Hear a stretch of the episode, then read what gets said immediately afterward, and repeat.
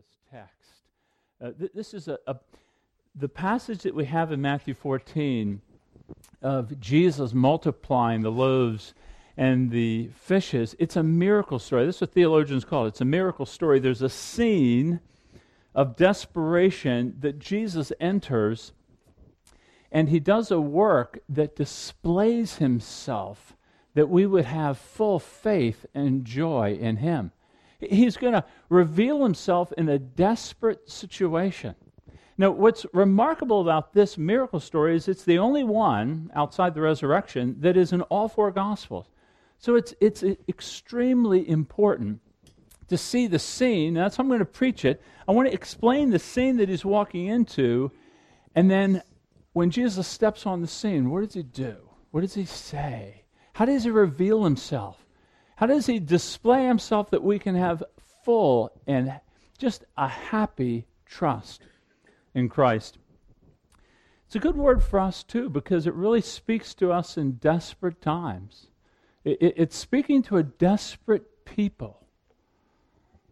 Turn with me, if you will, to Matthew 14. We'll read 13 through 21. And then we'll look at the scene. We're going to understand that, and then we'll move to understand the Savior.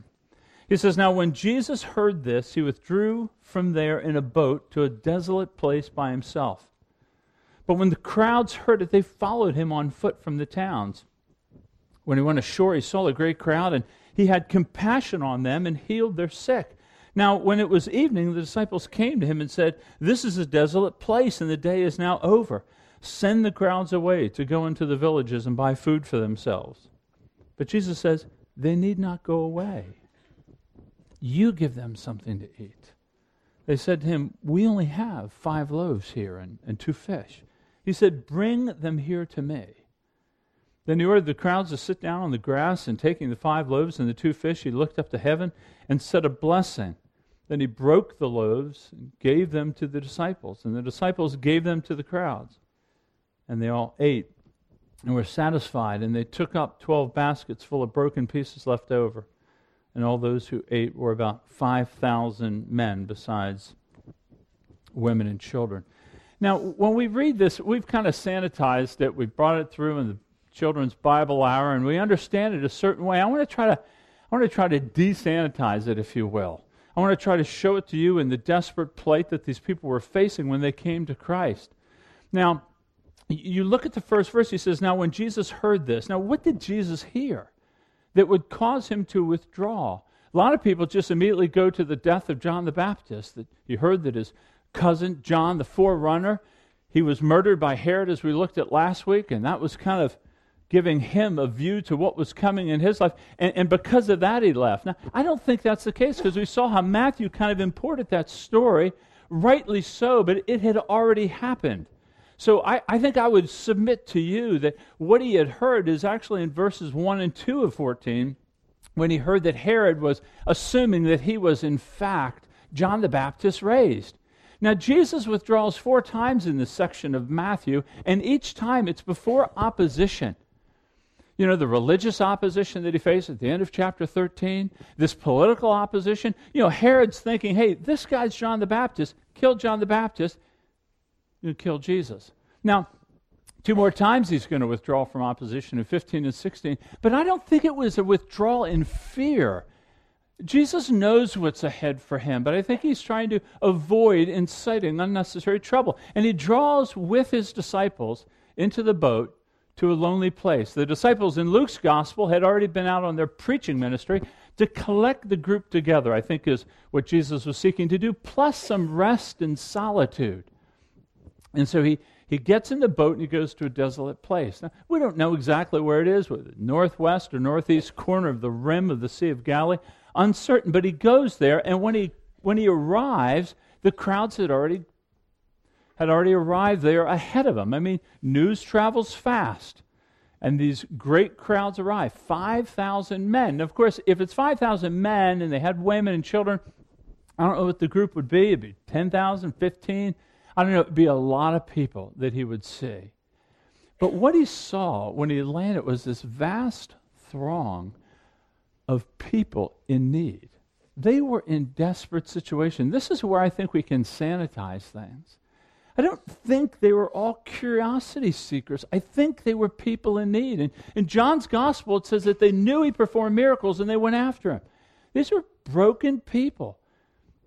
He says, in, in fact, in Matthew chapter 9, Jesus says, when he saw the crowds, he said they were harassed and they were helpless, like sheep without a shepherd. You can imagine the physical maladies that they had, lack of medical help.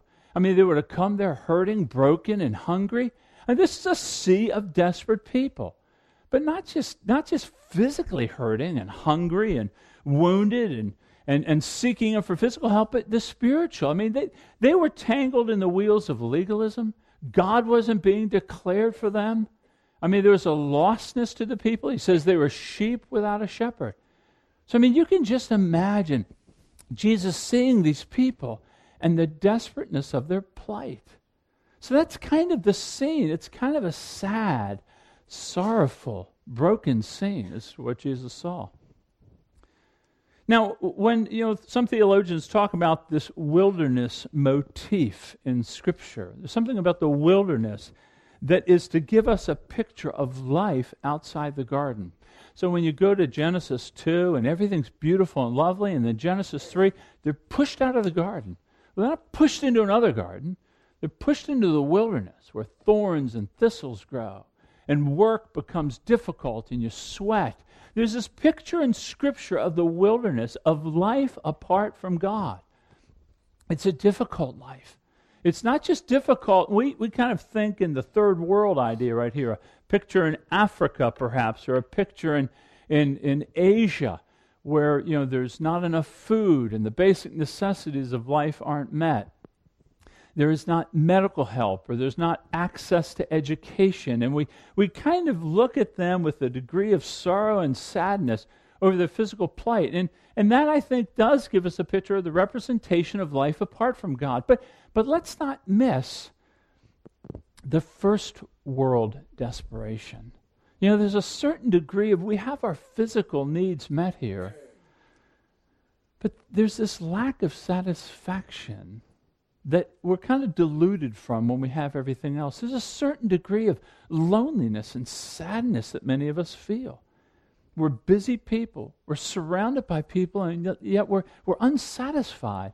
You know, when you're young and you're going through college and you think, well, when I get my first job, then I'm going to have money. Well, it doesn't take you long to figure out, hey, you don't have money. You never seem to have enough money. Well, when I get my freedom from my parents, I- I'm going to really be able to have fun. Well, there's no free freedom. I mean, you get jobs, you get responsibilities. There's this marriage. When I get marriage and I have the intimacy of marriage, then that's when I'm going to really be, I'm going to really be content. But you know what? Marriage is tough. And intimacy over time, it's still a beautiful thing, but it isn't, it isn't what you've made it to be or the, or, or, or the relationships that you have. Parenting, I want to have kids and raise them, and, and raising children is difficult. It's not everything, it's like everything we dream about, reality never meets the dream. There's always, there's always this discontentedness. Henry David Thoreau wrote in the first chapter of his book Walden, that's when he went out to Walden Pond and tried to live, he says, he says, mass the masses live in quiet desperation.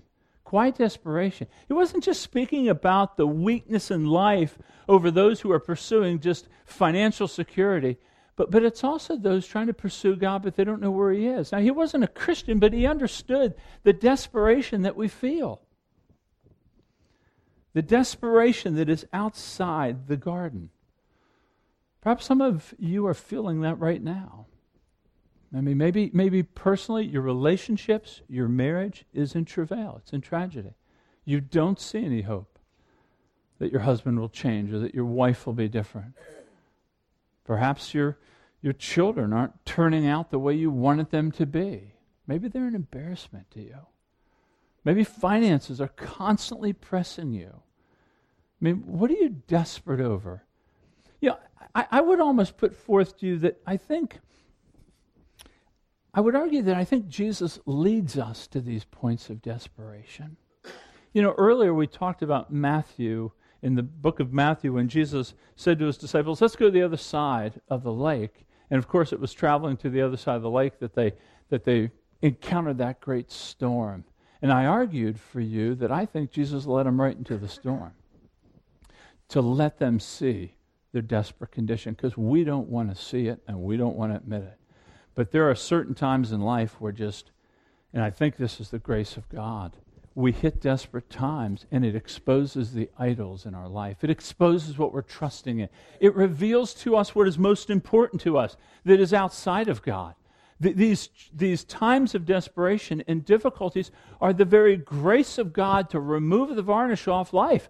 So we see that nothing can satisfy outside of God. Nothing can satisfy us.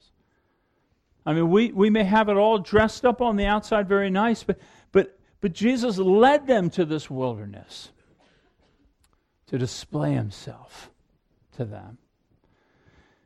These wilderness experiences that we are walking through, perhaps you're walking through them deeply right now, they can be very clarifying. When you're told, if you were to be told by the doctors, and all of us know somebody who has been told you've got two years left to live, that's a clarifying experience. You're not any longer fussing over, I need to get that new model. You're not fussing over, I got to redecorate the house. You're not fussing over, how am I perceived at the office? Your mind gets laser focused that's what these desperate situations do. And this is a situation here. I mean, these people are pathetically desperate. I mean, they're subsistence farmers or fishermen. To go away for a day, you, you work for the day, you eat what you worked. You don't work, you don't eat. I mean, they're chasing Jesus down. I don't know how far they had to walk around the rim of the Sea of Galilee, but they had to walk for hours. And they needed him. They needed what they thought he could do. That's what desperation does. So, so let me just reorient you. All of us are in or will be in points of desolation. Wouldn't it be different to think, but He led me here? He led me to this. He led me to this to reveal His glory, and that's what I think we see in this miracle. They're desperate, they're hungry, they're sick, they're sad, they're lost. Jesus made the assessment. They're harassed and they're helpless. Can we admit that? The Christian will admit that he's helpless. The Christian admits that he's broken in massive need of God. It's only the non Christian that cannot deal with it. I mean, if you're a Christian here, can you not just recognize in your mind, apart from Him, what can we do? Nothing.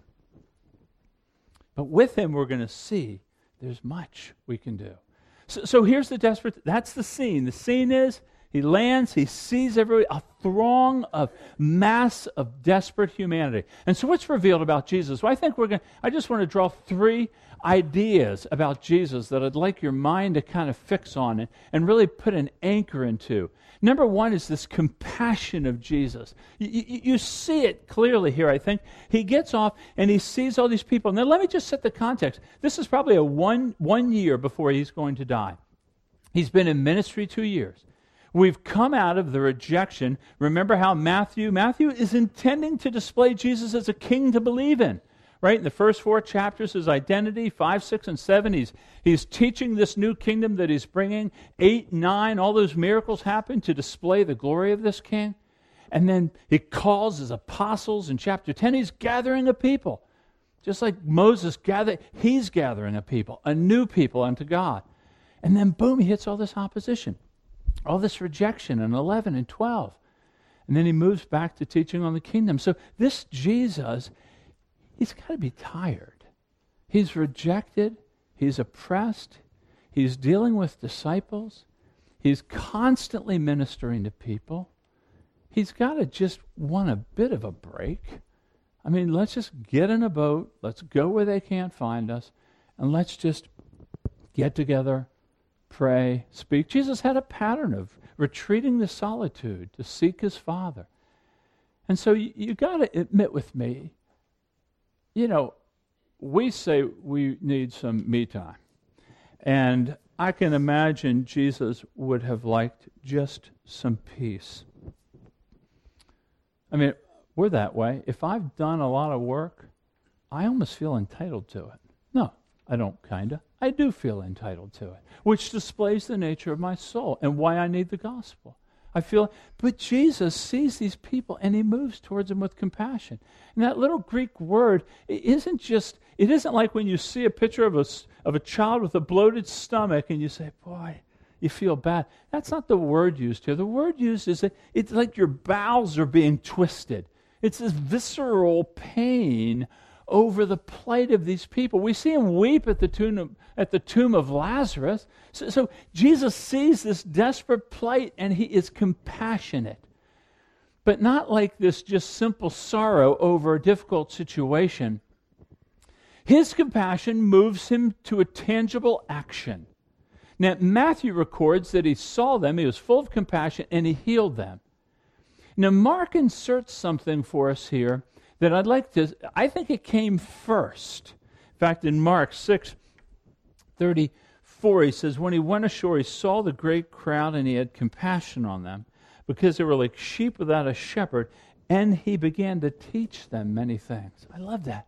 Jesus gets out of the boat. He sees the desperate plight. They're hungry. They're sick. They need massive amounts of help. And what does he do? He declares the kingdom to them. He teaches them. He sees as their primary need to, to hear that God has kept his promise. That that promise back in Genesis 3, when they were moved out of the garden into the wilderness, he says, no, one is going to come and crush the head of the serpent. One is going to come and deliver, picked up by Abraham in 12, 17, 22. He's declaring the kingdom has now come. God has kept his promises. God has come into the wilderness to draw you out and bring you to himself. I mean, what, what words to give? This is a first order for us. If he fed us, we'd be hungry again. If he healed us, we'd need another healing. He needed to teach us. It's interesting, in John's gospel, in chapter 6, the people came back to Jesus the next day. They were looking for more bread. He says, Don't labor for that which perishes, labor for that which is eternal. In other words, the truth of God in Christ. Jesus taught them that He's the Messiah come to deliver, to redeem, to restore. Put your faith in me, follow me. I'm bringing you back. I'm going to reconcile you to the Father. That's what they needed. But He also healed them. Jesus took a body. He was raised in a body. He ascended in a body. The body is important. We don't slip into dualism here where it's all spiritual and no body. Jesus did heal him, but he got the priority right. You teach him, and then he healed him. Can you imagine the day? It says all day.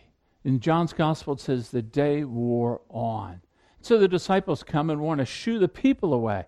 Now, this is not atypical for the disciples. I mean, they wanted to shoo the Canaanite woman away, they wanted to shoo the children away.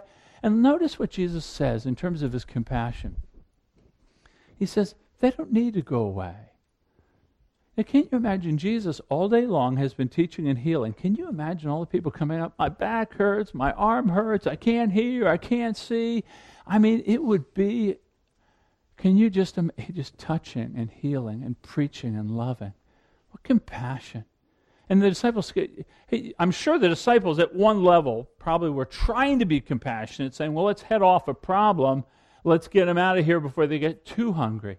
They don't need to go away, he says. Jesus says, have them sit in groups. And the word for sit means to recline, like at a banquet. Jesus, I would argue, is like Yahweh of Psalm 23. The Lord is my shepherd, I shall not want. He makes me recline in green pastures. He leads them beside quiet waters. He's going to restore their soul. Perhaps in the mind of some would have been Ezekiel 34. What a promise this would have been to the people. He says, And I will set over them one shepherd, my servant David. Not speaking about King David, but the son of David. Remember, we talked about the, the promise in 2 Samuel that David would have a son, and this son would have an eternal kingdom. This is the shepherd son of David. He says, he says, And I will set over them one shepherd, my servant David, David, and he will feed them.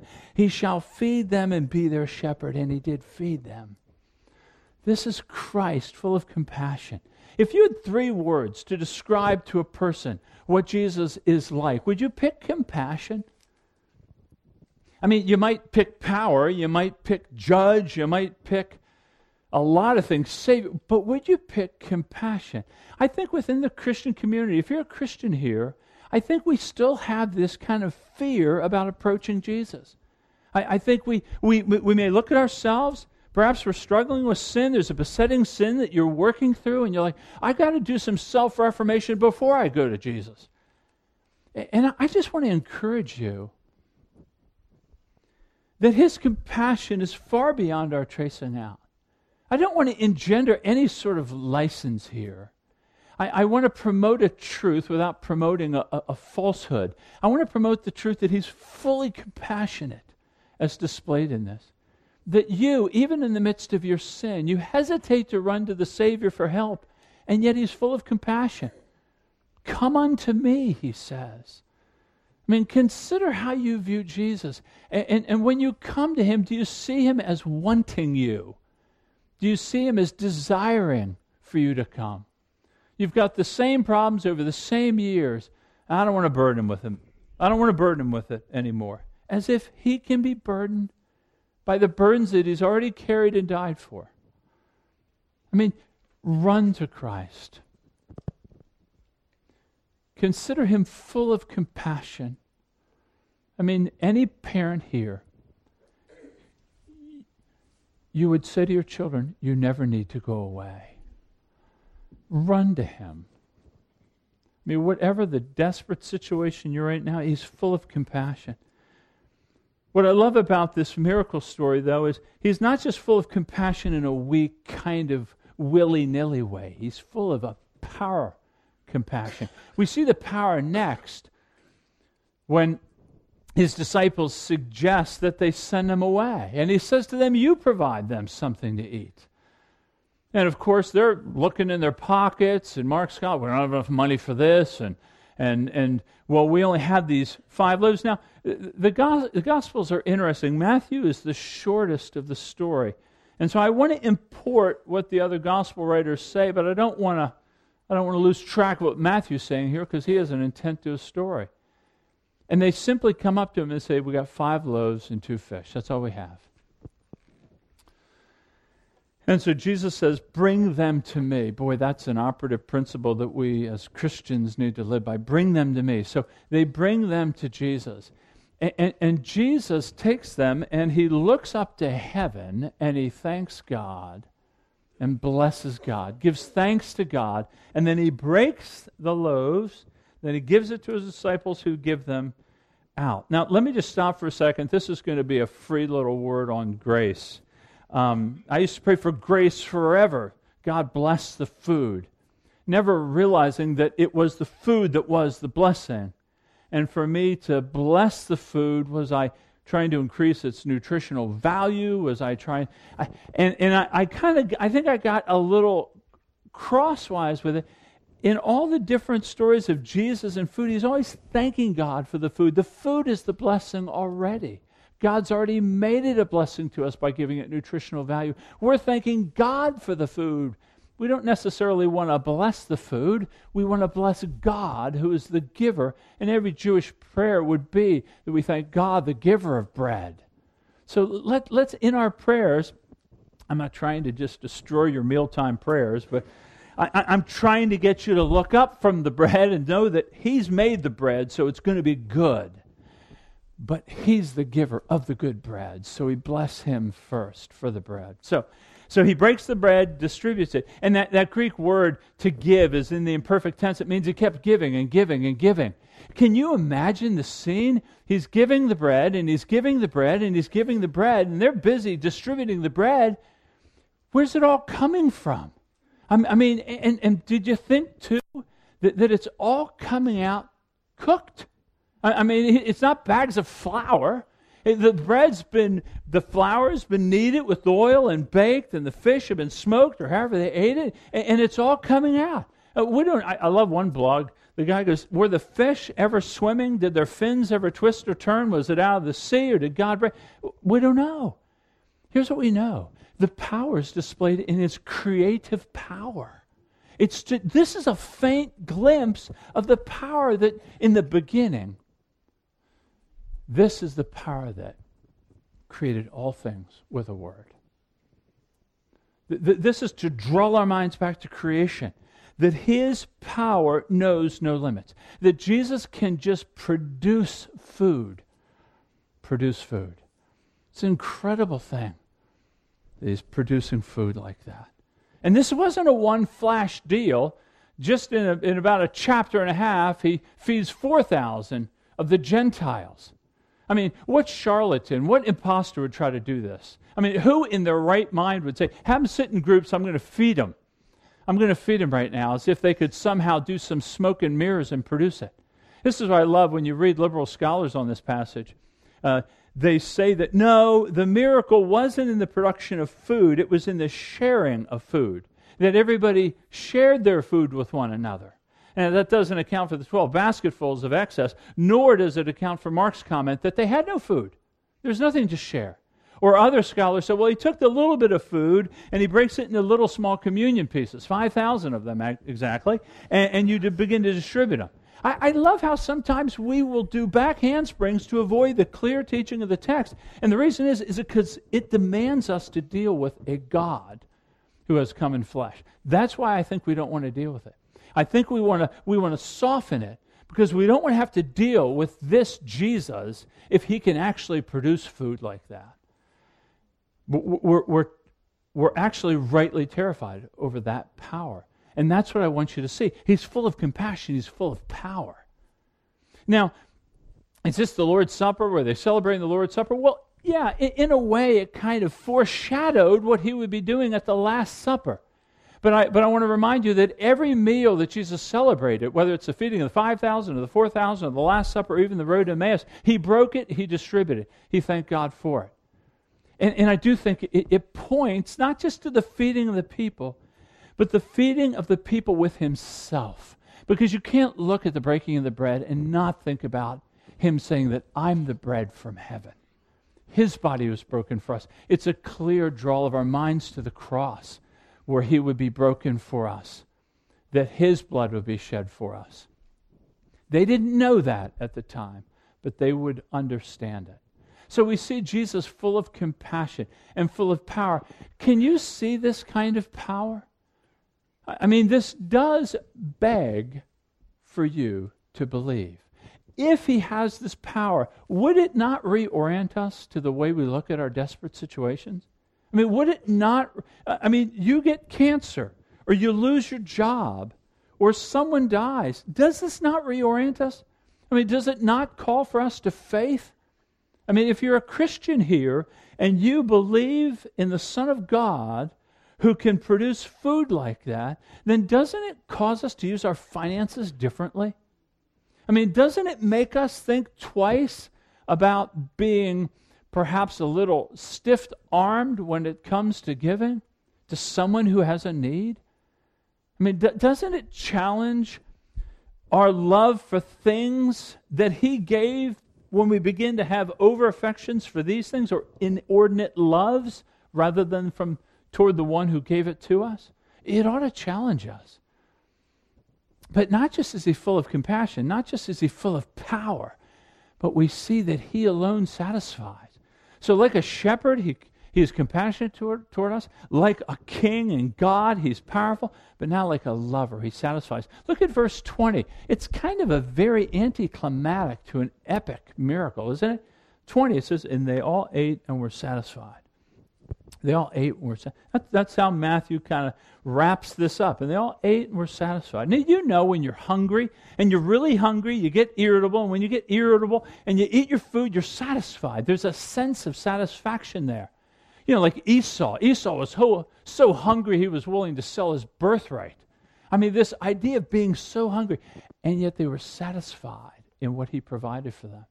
And, and not only were they satisfied, but you see the overabundance of God in providing these 12 basketfuls. Yeah, I, I think he's, he's calling us that only in Christ will we be satisfied. I, I think it does point to the Messianic banquet, actually, as well, where we'll have our satisfaction totally consummated. In other words, there is a certain restlessness that Christians ought to have towards that day when we'll truly eat and be satisfied. There, there's a sort of eternal restlessness that we know these things in life can't satisfy us. We know that only in Christ, seeing Him, being like Him, can bring full satisfaction. We as Christians should understand that, that there's not going to be a sense, an aha on life in this world while it's still under the power of the evil one. And we shouldn't fight for that satisfaction from those things that he gives as only displays of his glory and not glory itself. It, it's calling us. They ate and they were satisfied. They were satisfied in who he was. The pleasures of his at his right hand will be the only things that satisfy us. And if you're a Christian here, you want to look at am I trying to find everything in this life of a material or relational nature, you will not, you will find frustration and desperation. For the non Christian here, I am so thankful you're here. I, I, I, pray that as you think about your life and the and really the desperate corners that you're finding yourself in, that this is a picture here, this Jesus full of compassion, full of power, and full of love that wants to satisfy us, that you would turn to him by faith that you would say, This life has nothing for me. I need Him and I need Him, him alone. So, this is the Jesus that we have. It's incredible, Jesus. L- let me just give you a couple things to take away from this. Hopefully, you've had a few things already, but let me just give you a few, let me press it towards your soul a little bit more. The first thing is that, that He meets us in our desperation, He meets us in our in our desperate wilderness situation. J.C. Ryle, the great Anglican preacher of, of England in the 19th century, he said this. He said, Jesus has a heart to those who are broken under the weight of life, even steeped in sin. I want to return to this idea for a second because for, if you're a Christian here, uh, you are sometimes, uh, you kind of restrict yourself in going to Jesus. You're in desperate situations. You put yourself in a desperate situation. You think you deserve to be there, and so you don't want to appeal to Jesus until you've done some self reformation. Please, would you put a knife in that? Would you consider Jesus full of compassion and that you would run to him for grace and aid? You actually need him in your sin. The only thing that we bring to God is our sin, and he's full of compassion and grace for us. So for the Christian, he meets us. If you're in a desperate plight now, whether it's caused by the sinfulness of your behavior or the sinfulness of other people, run to Christ. Seek him. Seek his grace and his help. Look at his compassion, look at his power, look at his satisfaction, and begin to ask Him for it. But if you want to not just enjoy the compassion of Christ, but I think the text also implies that we're to emulate this compassion. And to emulate this compassion is for us to begin to move outside just the established relationships we have and begin to exercise compassion to those who are in desperate situations. Now, I know many of you are involved. This is a place for, I would argue, the church to really shine. You know, the church has been a gift of God to display the wisdom of God, according to Ephesians 3. And so, this is an opportunity for us to exercise compassion. So, we have this ministry down to Foxford Elementary. Most of our kids don't go to school there, but we take them food on a period, periodic basis to the teachers. The teachers are laboring under difficult situations. We don't even know them. It's an opportunity to be compassionate, to feed them, to care for them, just as a simple display of the gospel with the intention of building relationships that we can lead them to the Savior. But these take time. Ministry is difficult. Ministry is it's consuming, it's demanding. This is why many of us shy away from ministry. I mean, I mean, this idea of, of if you want to exercise compassion, you are inviting inconvenience into your life. You are. It takes time, it takes effort. It's a hard thing to do, but that's the whole point of it because they know that. And so it displays your love for God as you're willing to embrace costs that are not yours for them. And it really gives feet to the gospel. Now, you know, we had this ministry that we wanted to start last fall, uh, Jobs for Life. It was a, it was a intense ministry, no doubt about it. It required maybe 15, 16 adults, two times a week for eight weeks. Now, we couldn't, And what the, what the ministry is, the ministry is intended to take people who don't have work or who are underemployed and to train them to find work. So give them skills of interviewing and writing resumes. It's a very practical help, all fueled by our love for the gospel. We couldn't find enough people to do that. Now, I know that many of you are ministering in great measure, but I also know that many of us aren't ministering. Why? Well, it's hard on your schedule. There's no doubt about it. It's tough. It interrupts dinner, it takes away from family time. But that's the heart of Christ's compassion. Can you imagine how fatigued he was, and yet he ministered to all those people? You don't need to send them away. So, I mean, just think about that. When opportunities of ministry come on, we enjoy this compassion, we want to emulate it.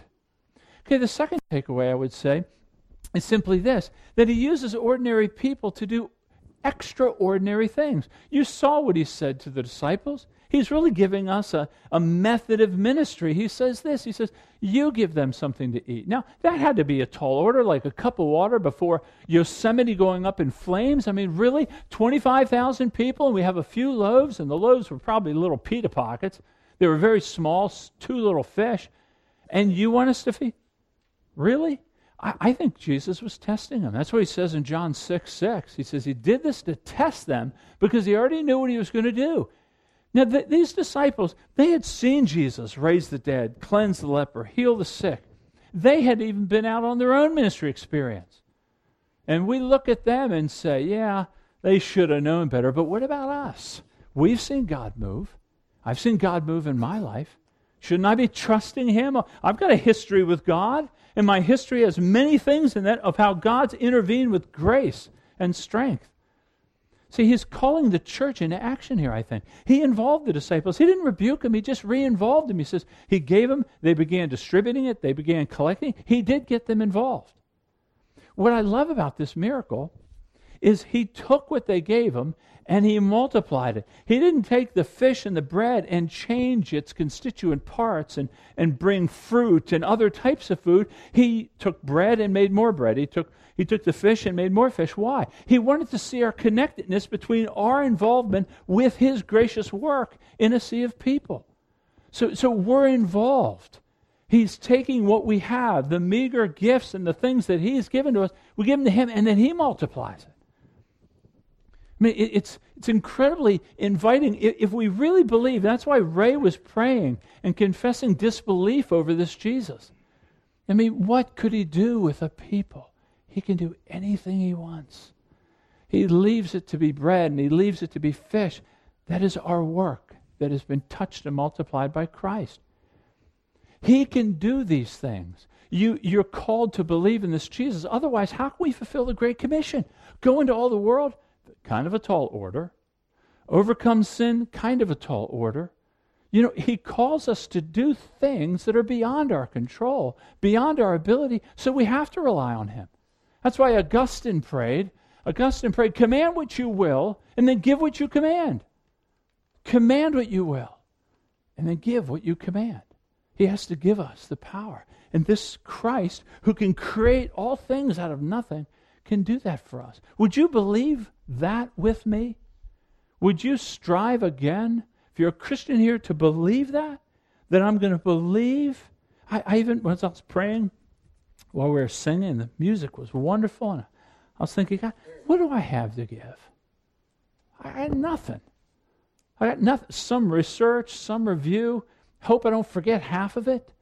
We'll just take it and multiply it. Multiply it among the people. That's what I was praying for just 30 minutes ago. You the same. However, you're called to minister, that, that, that bring it to him. He says, Bring it to me. I'll multiply. And then just two other small takeaways. Number one is we want to minister to the whole person. You know, Jesus did teach them. That's the first order of importance, I think, to preach the gospel. But it's not to be held in dichotomy with care for the person. We want to do both. We don't want to fall into this false argument of, well, we've got to minister on the social action front. We can only preach the gospel. The role of the church is to preach the gospel, first and foremost. The role of the church is to exercise and display the gospel as we care about people. We want to keep them together. The, the other takeaway is that, that I would just implore you to find your greater satisfaction in Christ. You saw they were ate and satisfied. There was this 12 basketfuls of abundance. People want to have all kinds of reasons why they were 12. They were 12 because it showed the disciples that, you know, they can try. I, there's all kinds of things that the 12 could be. What I know is, is God is, well, He goes well beyond and above all that we can even ask or think. And so, so whatever the desperateness of your plight is, if you're a Christian here, but even if you're not a Christian here, whatever the desperateness of your plight is, what I've wanted to do is simply hold Christ before you. He's full of compassion, He's full of power, and He's full of satisfaction for you. And, and, and I think the scripture is calling us to go to Him, bring everything to Him. That that is where your ultimate satisfaction will be. So, so let's just take a minute right now and just, and what I want to do is have a, a time as we do of silent reflection on this. The word's been broken, and now you are called. It may be a time of conviction for you where you confess your sin. It may be a time of thankfulness over a renewed love and zeal for Christ. But, but speak silently to the Lord on this issue, and then um, an elder is going to close us in prayer.